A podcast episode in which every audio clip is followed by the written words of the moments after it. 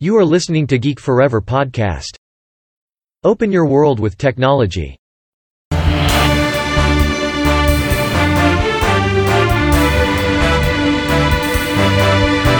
This is Geek Daily. สวัสดีครับ ผมดนทราดนจากดนดนบล็อกนะครับ และนี่คือรายการ Geek Daily นะครับ รายการที่มาอัปเดตข่าวสารเรื่องราวทางธุรกิจ เทคโนโลยีและวิทยาศาสตร์ที่น่าสนใจนะครับ ที่ผมจะมาเล่าให้ฟังผ่านรายการ Geek Daily สำหรับใน EP นี้ก็มีบทความหนึ่งนะครับที่เป็นการสัมภาษณ์ CEO ของบริษัทสตาร์ทอัพยักษ์ใหญ่ของเอเชียตะวันออกเฉียงใต้อย่าง Grab นะครับ ซึ่งได้มีการสัมภาษณ์ฮุยหลิงตันนะครับ ซึ่งเป็น CEO ของ Grab ซึ่งจะมาเล่าถึงเรื่องราวการเติบโตจากบริการที่เป็นรถโดยสารตั้งแต่แรกเริ่มเนี่ยไปสู่ Super App พวกเขาสามารถทำได้อย่างไรนะครับ วันนี้ผมก็จะมาเรียบเรียงให้ฟังกันนะครับ จากบทสัมภาษณ์ของเขาที่เว็บไซต์ Business Insider นะครับในปลายปี 2020 เนี่ย ทาง Grab เนี่ย ได้ก้าวไปอีกเส้นทางหนึ่งของบริษัทนะครับ เมื่อทำการร่วมมือกับบริษัทโทรคมนาคมยักษ์ใหญ่ของประเทศสิงคโปร์อย่าง Singtel นะครับ แล้วก็พวกเขาเนี่ยได้รับใบอนุญาตการธนาคารดิจิตอลเต็มรูปแบบนะครับ ในประเทศสิงคโปร์ ต้องบอกว่าปัจจุบันเนี่ย Grab ถือเป็นสตาร์ทอัพที่มีมูลค่ามากที่สุดนะครับใน Southeast Asia ซึ่ง ในแพลตฟอร์มของพวกเขาเนี่ยมี transaction รวมในปี 2019 สูงถึง 14,000 ล้านเหรียญสหรัฐนะครับ และพวกเขาเนี่ยกำลังดำเนินการในการกลายเป็น Super App แห่งแรกของภูมิภาคเราอย่างรวดเร็วซึ่งต้องบอกว่าเป็นการเติบโตที่น่าสนใจนะครับ ในระยะเวลาเพียงสั้นๆ เพียงแค่ 8 ปีเนี่ยปัจจัยหลักที่สำคัญที่ทำให้ Grab เนี่ยเติบโตเนี่ยต้องบอกว่ามันเริ่มมาจากที่ฮุยหลิงตันเนี่ยต้องการที่จะแก้ไขปัญหาอย่างแท้จริงครับของเพื่อนและครอบครัวที่ต้องเผชิญอยู่ทุกวันนะครับในเรื่องของการเดินทางกับแท็กซี่ ที่มันน่ากลัวมากนะครับโดยเฉพาะกับผู้หญิงในตอนกลางคืน ซึ่งพวกเขาเนี่ยก็ได้สร้าง solution เพื่อช่วยให้ผู้คนเนี่ยเดินทางได้อย่างปลอดภัยนะครับเป็นเป็น concept ง่ายๆ แล้วก็เป็นการสร้างโอกาส แล้วก็สร้างรายได้ใหม่ ๆ ให้กับผู้ที่มาร่วมขับนะครับ พวกแท็กซี่ต่างๆนะครับที่ต้องการที่จะมาหารายได้เพิ่มมากขึ้นนะครับจากลูกค้าเหล่านี้ ซึ่งเส้นทางที่ผ่านมาเนี่ยฮุยหลิงตันก็พบว่ามีปัญหาอื่นอีกมากมายนะครับที่ลูกค้าของพวกเขาต้องเผชิญนะครับในการเดินทาง พวกเขาก็ได้ทำการแก้ไขปัญหาจากปัญหาที่ได้รับการร้องเรียนมาวันแล้ววันเล่า จนทำให้แกร็บเนี่ยได้รับความเชื่อมั่นจากผู้บริโภคในเซาท์อีสเอเชียนะครับซึ่งดูเหมือนว่าตอนนี้เนี่ยพวกเขาจะกลายเป็นอันดับหนึ่งของบริการด้านนี้ไปแล้ว สำหรับคำถามที่2นะครับเป็นเรื่องของวิสัยทัศน์ของ Grab นะครับที่จะกลายมาเป็น Super App ถึงตอนนี้เนี่ยพวกเขามองไว้ตั้งแต่เริ่มต้นหรือไม่นะครับ ทางฮุยหลิงตันเนี่ยก็มองว่าพวกเขาเนี่ยก็ไม่เคยคิดมาก่อนนะครับว่าตัว แอปอย่าง Grab เนี่ยจะกลายเป็นแอปที่มีคนขับนับล้านใช้ทุกวันนะครับ รวมถึงการใช้ในการขนส่งอาหารชำระเงินออนไลน์ หรือว่าการเข้าถึงบริการต่างๆนะครับ เช่นประกันภัยทางด้านการเงินหรือการแพทย์ทางไกลนะครับซึ่งพวกเขาเนี่ยก็มุ่งเน้นไปที่การแก้ปัญหาต่างๆ ซึ่งการแก้ปัญหาหนึ่งเนี่ยก็จะนำไปสู่อีกปัญหาหนึ่งอยู่เสมอ ตัวอย่างเช่นในการพัฒนาโซลูชันการขนส่งเนี่ยก็พบว่า ผู้คนในเอเชียตะวันออกเฉียงใต้หลายล้านคนเนี่ยยังไม่สามารถเข้าถึงบริการพื้นฐานอย่างบริการธนาคารและการเงินได้อย่างถูกต้องนะครับ ซึ่งนั่นคือเหตุผลที่สำคัญนะครับ ที่ทำให้แกร็บเนี่ยต้องเปิดตัว Grab Financial Group ซึ่งการกลายเป็นซูเปอร์แอปเนี่ยมันเป็นหนทางเดียวนะครับ เพราะว่ามันเป็นรูปแบบที่สะดวกที่สุดนะครับสำหรับ ผู้บริโภคนะครับ เนื่องจากผู้ใช้งานชาวเอเชียตะวันออกเฉียงใต้เนี่ย ส่วนใหญ่จะชอบใช้แอปเดียวสำหรับบริการหลายบริการมากกว่าการดาวน์โหลดแอปที่ให้บริการเดียวหลายแอป ซึ่งพวกเขาก็แค่เน้นไปที่การพัฒนาผลิตภัณฑ์และบริการตามสิ่งที่ลูกค้าต้องการมากที่สุดนั่นเอง และหนึ่งในความท้าทายที่ยิ่งใหญ่ที่สุดของพวกเขาก็คือ การแก้ไขช่องว่างทางการเงินในเอเชียตะวันออกเฉียงใต้ ต้องบอกว่าประมาณ 70%ของประชากรที่นี่เนี่ย ไม่ได้ฝากเงินกับธนาคารนะครับ และไม่ได้เข้าถึงรูปแบบสถาบันการเงินแบบดั้งเดิม เนื่องจากพวกเขาเนี่ยไม่สามารถเข้าถึงสินเชื่อ หรือบริการทางการเงินอื่น ๆ ได้ พวกเขาจึงต้องติดอยู่ในวงจรอุบาทนะครับ ที่ทำให้พวกเขาเนี่ยไม่สามารถที่จะหลุดพ้นออกจากความยากจน เช่น การไปเป็นหนี้นอกระบบที่มีดอกเบี้ยที่สูงนะครับ ซึ่งปัญหานี้เนี่ยมันคล้ายๆกันไปหมดนะครับในประเทศต่างๆ ในพื้นที่แถบเอเชียตะวันออกเฉียงใต้ อีกคำถามหนึ่งที่น่าสนใจนะครับ ต้องบอกว่าตลาดนี้เนี่ยเป็นตลาดเลดโอเชียนไปแล้วนะครับ ซึ่งมีผู้เล่นมากมายอย่างในประเทศไทยก็มีหลายเจ้านะครับไม่ว่าจะเป็นในส่วนของไลน์เอง หรือว่าฝั่งเกตเองนะครับที่ มาจอยอยู่ในตลาดคล้ายๆ กัน ซึ่งแน่นอนนะครับทาง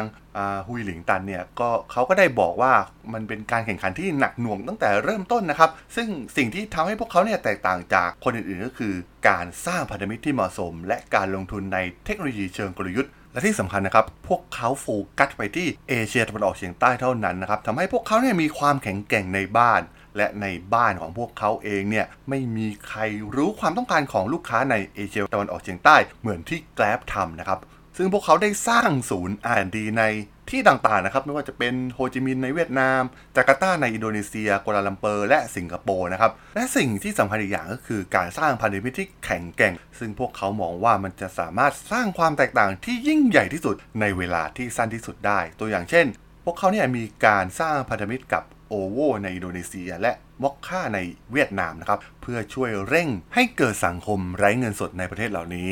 นอกจากนี้เนี่ยพวกเขาก็ยังเป็นพันธมิตรกับบริษัทระดับโลกมากมายนะครับไม่ว่าจะเป็น Marriott International นะครับรวมถึง Unilever ซึ่งสามารถที่จะช่วยพวกเขาในการขยายธุรกิจในเอเชียตะวันออกเฉียงใต้ ด้วยการดาวน์โหลดมากกว่า 214 ล้านครั้ง พวกเขาเนี่ยจึงสามารถที่จะนำเสนอฐานผู้บริโภคที่มีจำนวนมหาศาลนะครับ ซึ่งทำให้พวกเขาเนี่ยมีความเข้าใจอย่างลึกซึ้งเกี่ยวกับแนวโน้มพฤติกรรมของลูกค้าที่ใช้บริการของพวกเขานั่นเอง อีกหนึ่งคำถามที่น่าสนใจนะครับ ก็คือเรื่องของผลกระทบจากการแพร่ระบาดของไวรัสโควิด -19 ทั้งด้านบวกและด้านลบเนี่ยมีอะไรบ้างนะครับ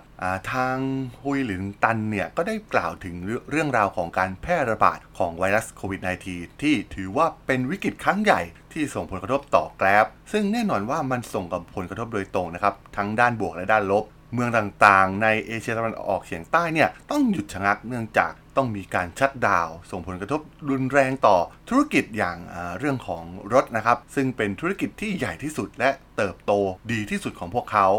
ซึ่งมันบังคับให้พวกเขาเนี่ยต้องคิดนอกกรอบนะครับ แล้วก็ปรับตัวด้วยความเร็วที่ไม่เคยมีมาก่อน แล้วก็มีการปรับเปลี่ยนเพื่อลดต้นทุน และการลงทุนควบคู่ไปกับธุรกิจการจัดส่งที่กำลังเติบโตขึ้นใหม่นะครับในภาวะวิกฤตโควิด -19 แต่ด้านดีเนี่ยต้องบอกว่าการแพร่ระบาดของไวรัสโควิด -19 เนี่ยมันเป็นการเร่งพฤติกรรมต่างๆนะครับเข้าสู่โลกดิจิตอลมากยิ่งขึ้นในหลายภาคส่วนนะครับที่แต่ก่อนเนี่ยอาจจะไม่เคยสนใจ ซึ่งการมีไวรัสครั้งนี้เนี่ยก็ทำให้หลายคนเนี่ยบังคับถูกบังคับให้ทำนะครับเพื่อความอยู่รอด มีผู้ประกอบการหน้าใหม่หลายรายนะครับ ที่เข้ามาสู่ระบบออย่างธุรกิจขนส่งของ Grab ซึ่งเป็นการสร้างโมเมนตัมใหม่ของธุรกิจของพวกเขานั่นเอง และเป็นการช่วยเหลือผู้ประกอบการ SME ให้สามารถที่จะดึงศักยภาพออกมาในการเปลี่ยนแปลงทางดิจิตอลที่จะเกิดขึ้นหลังการแพร่ระบาดของไวรัสโควิด -19 ได้นั่นเอง สำหรับคำถามปิดท้ายจาก Business Insider ก็คือ Grab จะไปในทิศทางใดต่อนะครับ ในแง่ของธุรกิจใหม่ๆ รวมถึงตลาดใหม่ๆ ต้องบอกว่าทางฮุยหลิงตันเนี่ยก็ได้กล่าวถึงการที่จะมุ่งเน้นไปที่ตลาดเอเชียตะวันออกเฉียงใต้เป็นหลัก ซึ่งมันมีอีกหลากหลายธุรกิจนะครับที่สามารถทำได้เพื่อภูมิภาคนี้ มันเป็นผลมาจากโครงสร้างพื้นฐานทางดิจิตอลที่ เปลี่ยนไป ซึ่งเทคโนโลยีเหล่านี้เนี่ยมีโอกาสที่จะยกระดับชีวิตของคนนับล้าน ซึ่งสามารถที่จะพาพวกเขาเนี่ยไปสู่เศรษฐกิจรูปแบบใหม่ ซึ่งนั่นคือสิ่งที่แกร็บจะมุ่งเน้นต่อไปในระยะยาว ไม่ว่าจะเป็นเรื่องของการส่งเสริมทางด้านเทคโนโลยีทางด้านการเงิน การให้บริการ รวมถึงการสร้างรายได้ที่ดีขึ้นนะครับ ให้กับเหล่าพาร์ทเนอร์ต่างๆ ที่อยู่ใน ecosystem ของแกร็บทั้งหมดนั่นเอง สำหรับกลยุทธ์ทางธุรกิจของพวกเขาก็คือ จะเพิ่มในส่วนของ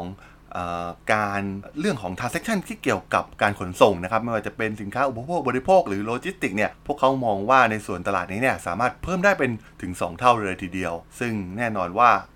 รูปแบบธุรกิจใหม่ที่เกิดขึ้นอย่างการใช้ Grab ในการสั่งอาหารเนี่ยก็จะเป็นพฤติกรรมที่ติดอยู่กับผู้บริโภคนะครับ ไม่ว่าจะหลังโควิดไปแล้ว พวกเขาก็จะเคยชินกับ พฤติกรรมเหล่านี้และแน่นอนมันก็ทำให้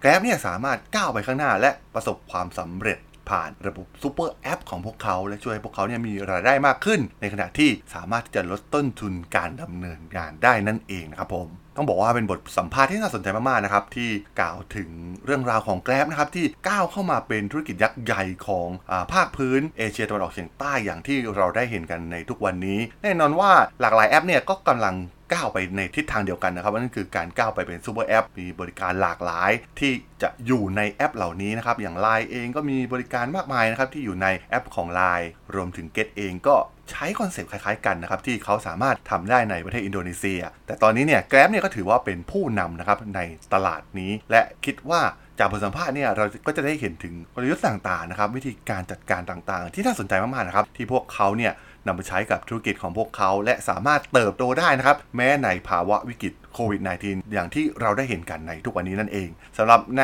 EP นี้เนี่ยผมก็ต้องขอจบไว้เพียงเท่านี้ก่อนนะครับสำหรับเพื่อนๆที่สนใจเรื่องราว ข่าวสารวงการธุรกิจ วิทยาศาสตร์เทคโนโลยีที่น่าสนใจ ผมก็จะมาเล่าให้ฟังผ่านรายการ Geek Daily เนี่ยก็สามารถติดตามกันได้นะครับ ทางช่อง Geek Forever Podcast นะครับ ตอนนี้ก็อยู่ในแพลตฟอร์มหลัก ๆ ทั้ง Podbean Apple Podcast Google Podcast Spotify YouTube แล้วก็จะมีการอัปโหลดลงแพลตฟอร์ม b l o g d i t ในทุกๆ ตอนอยู่แล้วด้วยนะครับ ถ้ายังไงก็ฝากกด follow ฝากกด subscribe กันด้วยนะครับแล้วก็ยังมีช่องทางหนึ่งในส่วนของ Line แอดนะครับที่ t h a l a d o n t H A R A D H O L สามารถแอดเข้ามาพูดคุยกันได้นะครับ ผมก็จะส่งสาระดีๆ พอดแคสต์ดีๆ ให้ท่านเป็นประจำอยู่แล้วด้วยนะครับ ถ้าอย่างไรก็ฝากติดตามทางช่องทางต่างๆ กันด้วยนะครับสำหรับใน EP นี้เนี่ย ผมก็ต้องขอจบไว้เพียงเท่านี้ก่อนนะครับ เจอกันใหม่ใน EP หน้านะครับผม สวัสดีครับ